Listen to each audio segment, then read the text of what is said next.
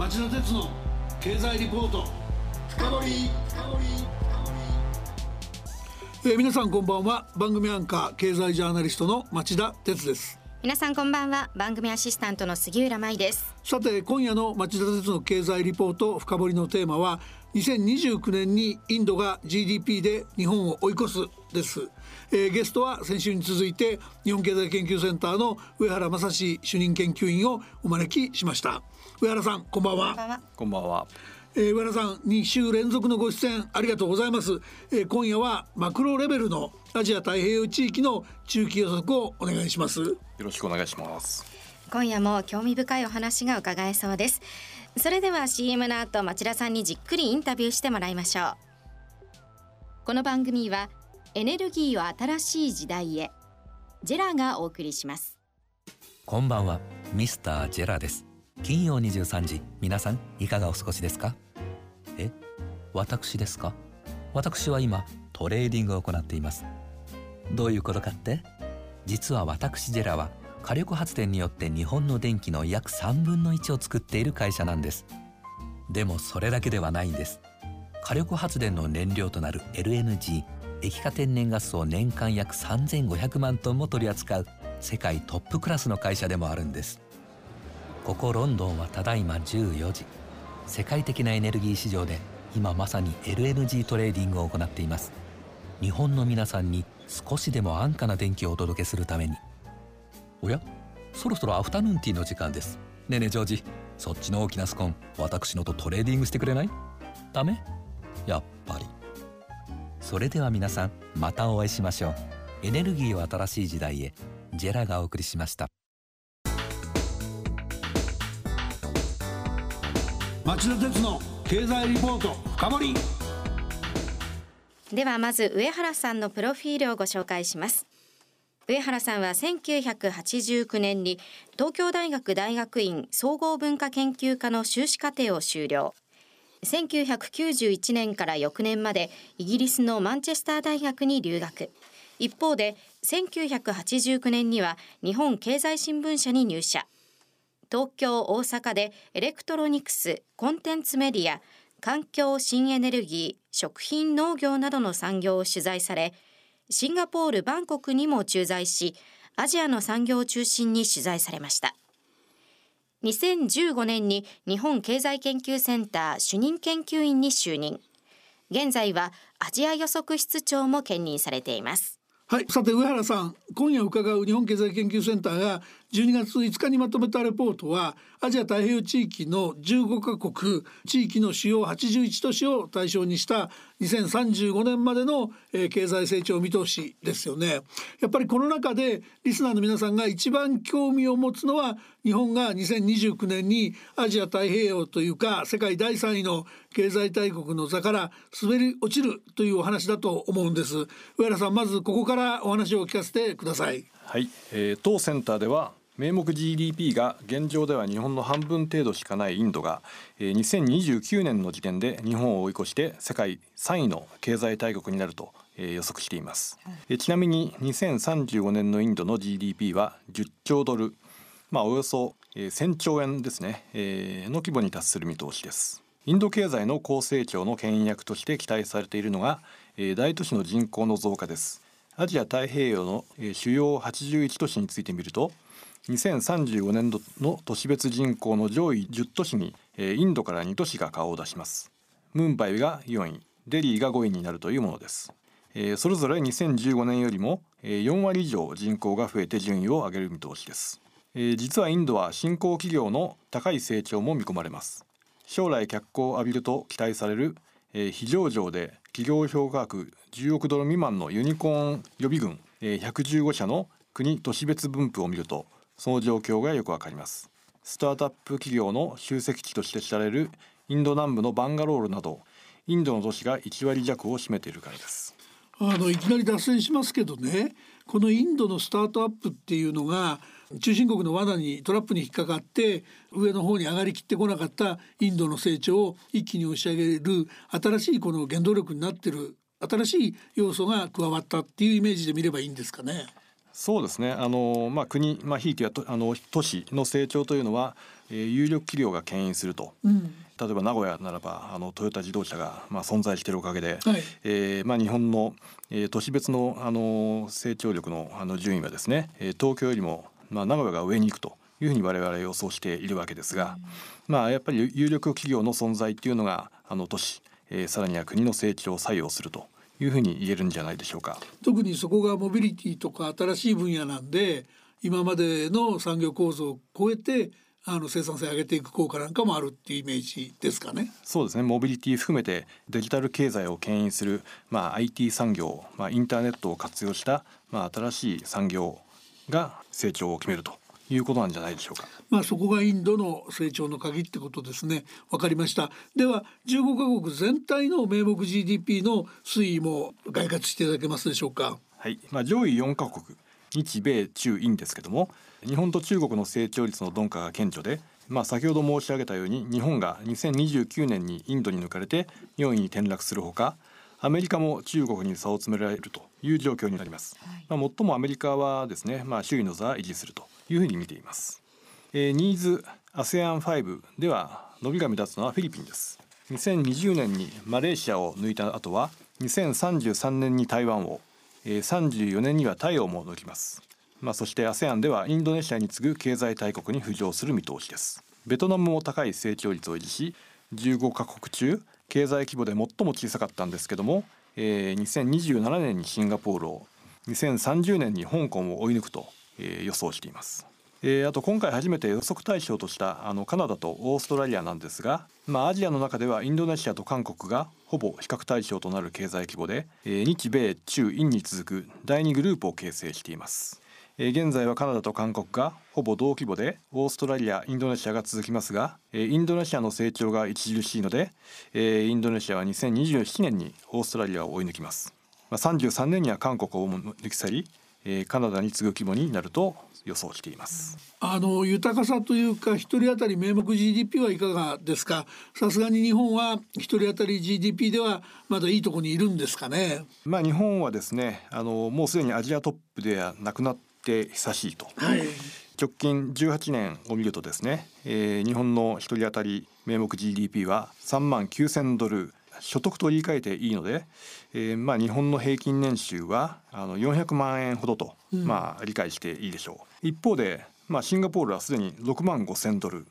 えー、香港は4万8,000ドルに達しています。シンガポール香港に次いで日本という順位になっています、なるほど、シンガポールはですねアメリカの6万3000ドルをも上回って、えー、15カ国中トップになっているんですね。まあ、最もシンガポールはですね、まあ、これからあの成長率が鈍化していくというふうに見られていますのでアメリカが抜き返して2035年にはアメリカの所得は10万ドル一歩手前になって1位を維持し続けると。シンガポールに次ぐ3位はオーストラリアです、一時肩を並べた香港との差を広げるでしょう。まあ日本の前にはもう1カ国カナダが5位にいます。日本との差は2035年にかけて少し拡大します。35年までの日本は韓国台湾にまだ追いつかれないものの、えー、オーストラリアカナダ香港には少しずつ差を広げられるという構図になると予想しています。一般的にですねあの先進国というのは1人当たり名目 GDP が1万2000ドル以上の、えー、国、えー、高所得国を、えー、指すんですけども、えー、この基準で見るとえー、中国があとおよそ3年2023年には先進国入りするというふうになってます。それに続くのがマレーシアで、えー、1年遅れで先進国になると見ています。いややはりアジア太平洋の成長力は恐るべしですかね。2035年までを見通した場合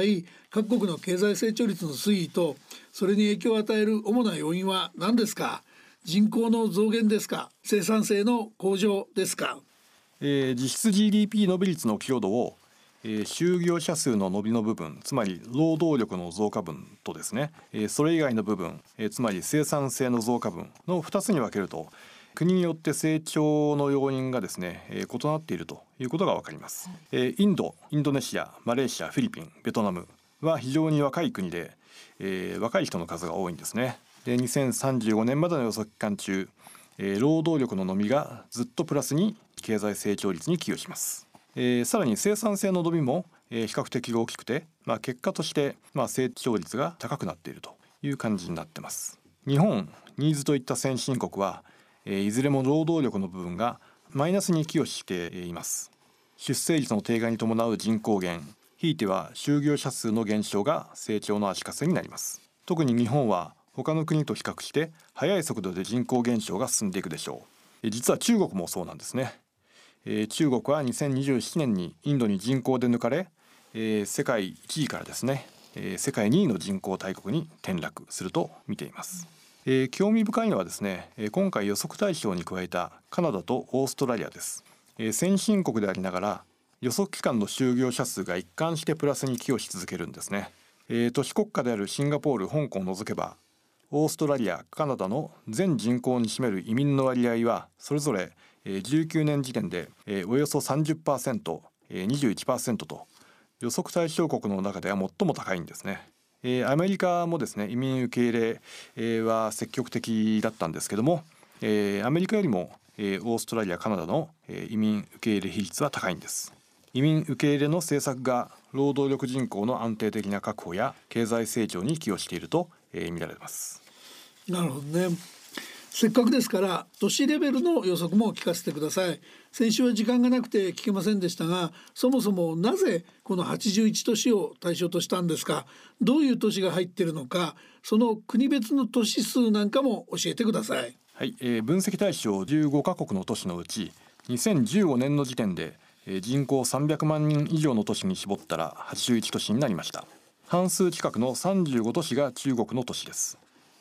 それに続くのがアメリカの15都市。インドは12都市となっています。日本は東京名古屋大阪福岡の4都市圏です。ニーズや ASEAN 諸国はほとんどが首都のみが対象になっています。各都市の名目 GDP 予測はどうなりましたか？日本の都市はトップ10入りしてますか？住みやすいと言えるでしょうか？逆に魅力的になる都市というとどこになるんでしょうか、えー、名目 GDP 上位、えー、10都市のランキングを見るとですね1位はニューヨーク2位は東京、えー、3位はロサンゼルスとなっているんですけども、えー、これはあの15年の時点でも35年の時点でも、えー、順位に変動はありません。最も予測期間中ですね東京の経済規模はおよそ1.6倍になるのに対して、えー、ニューヨークやロサンゼルスの経済規模はおよそ2倍に拡大します、まあ、ニューヨークは全都市の中で唯一3兆ドルを突破するということになっています。順位の入れ替わりはありますが上位10都市中7都市については顔ぶれも変わっておらず、えー、メガシティの繁栄が続いてですね、えー、大都市への富の集中は加速すると見ています、えー、先ほどの住みやすさという話ですけどもえー、GDP が大きいから住みやすい魅力的とは言えないでしょうと、えー、GDP の伸びよりも人口流入の伸びが大きければ、まあ、住宅も不足し交通渋滞も発生し物価も高騰するというように、まあ、住みにくくなるかもしれません。まあ、そこで我々が重視したのがですね所得を表す1人当たり名目 GDP です。2015年および35年時点の都市別の1人当たり名目 GDP ランキングを見るとですねえー、上位10都市を全てアメリカの都市が独占するという状況は変化しないというふうに見ています。えー、15年の時点では1人当たり GDP が10万ドルを超える都市はありませんでしたが、まあ、35年になるとヒューストンとフェニックスを除くアメリカの全ての都市が10万ドル超の経済水準に達します。まあ、特に IT 産業を中心に急成長するサンフランシスコに至っては唯一20万ドルを突破します。年収2000万円と稼ぐならサンフランシスコですかね。なるほどね。あの皆さんこれちょっと先に進む前に伺いたいんですけど、あの大きなニューヨークだったりロサンゼルスだったりメガシティが引き続き繁栄するっていうのはメガシティが周りのそのそういったなんだろう人口であるとか何かを引きつけてさらにその成長していくエネルギーにしちゃうと。そのその地域においてはある意味地域格差みたいなことも巻き起こしながらメガシティが繁栄していくっていうイメージなんですかね。そうですね。格差は拡大すると。大都市止めるものはあのますます飛んでいくと。いう状況になっていくと思いますね。やっぱりあの所得の高い仕事が得られるものは大都市にあるということで、えー、周辺からですねどんどん大都市に人が集まってくるということが言えるんじゃないでしょうか。なるほどねさらに突っ込んでほしいんですけどその名目 GDP と産業構造っていう意味では関係性どうなっていくんでしょうか？日米やカナダなどの先進国と新興国では違いも出てきますか？はい、えー、名目 GDP ではですね、えー、ニューヨークがロサンゼルスが順調な経済成長を続けて、まあ、上位を維持します。まあ、これらの都市に共通するのはですね、えー、情報や専門サービスといった事業の比率が大きいことです。アメリカでは IT 産業が成長を牽引しており所得や地価の上昇に伴う不動産産業の伸びも経済成長に寄与しそうです。えー、名目 GDP で首位を維持するニューヨークはウォール街を要する金融産業の中心地で金融や保険不動産といった産業が経済成長を牽引しています、えー、また GDP ではあの中国の都市の躍進も見逃せません、はい、15年時点では、えー、上位10都市はすべて日本とアメリカの都市が占めていました、えー、それが35年になるとですね、えー、上海北京深センがそれぞれ4位5位7位に割り込んできます。この3都市は国であるフィリピンタイ台湾の国全体の経済成長を上回るほどの高成長を遂げることになります。上海は製造業から金融業北京も製造業から情報産業へとシフトして経済の権威役になる見通しです。深センは GDP の4割が製造業を占めスマートフォンなどハイテク製品の輸出やそういった産業への設備投資が経済を引っ張っていくということになるでしょう。まあ、全体的に中国はまだ製造業中心の産業構造となっており、えー、設備投資に依存した経済成長が続くと見ています。えー、一人当たり名目 GDP ではですねえー、35年におけるトップ3都市は、えー、サンフランシスコボストンシアトルとこれは15年の時点からは顔ぶれは変わりません、えー、しかしシアトルがボストンを抜いて2位になるというふうに我々は見ています。ご存知のようにシアトルは、えー、マイクロソフトアマゾンドットコムの、えー、テックジャイアント2社が本拠地を構えています。えシアトルはかつてはボーイングに代表される航空宇宙産業が経済成長を牽引してきましたが IT 産業を中心とする産業構造にうまくシフトしてきたと言えるでしょう。それに加えてスターバックスとかですねコストコといった小売業の新興企業も、えー、シアトル発で、えー、新産業を輩出する土壌があると言えるのではないでしょうか。上田さん2週にわたって、えー、興味深い分析を聞かせていただき本当にありがとうございました。これからも定期的にご出演ください。はいわかりました。町田鉄の経済リポート深掘り。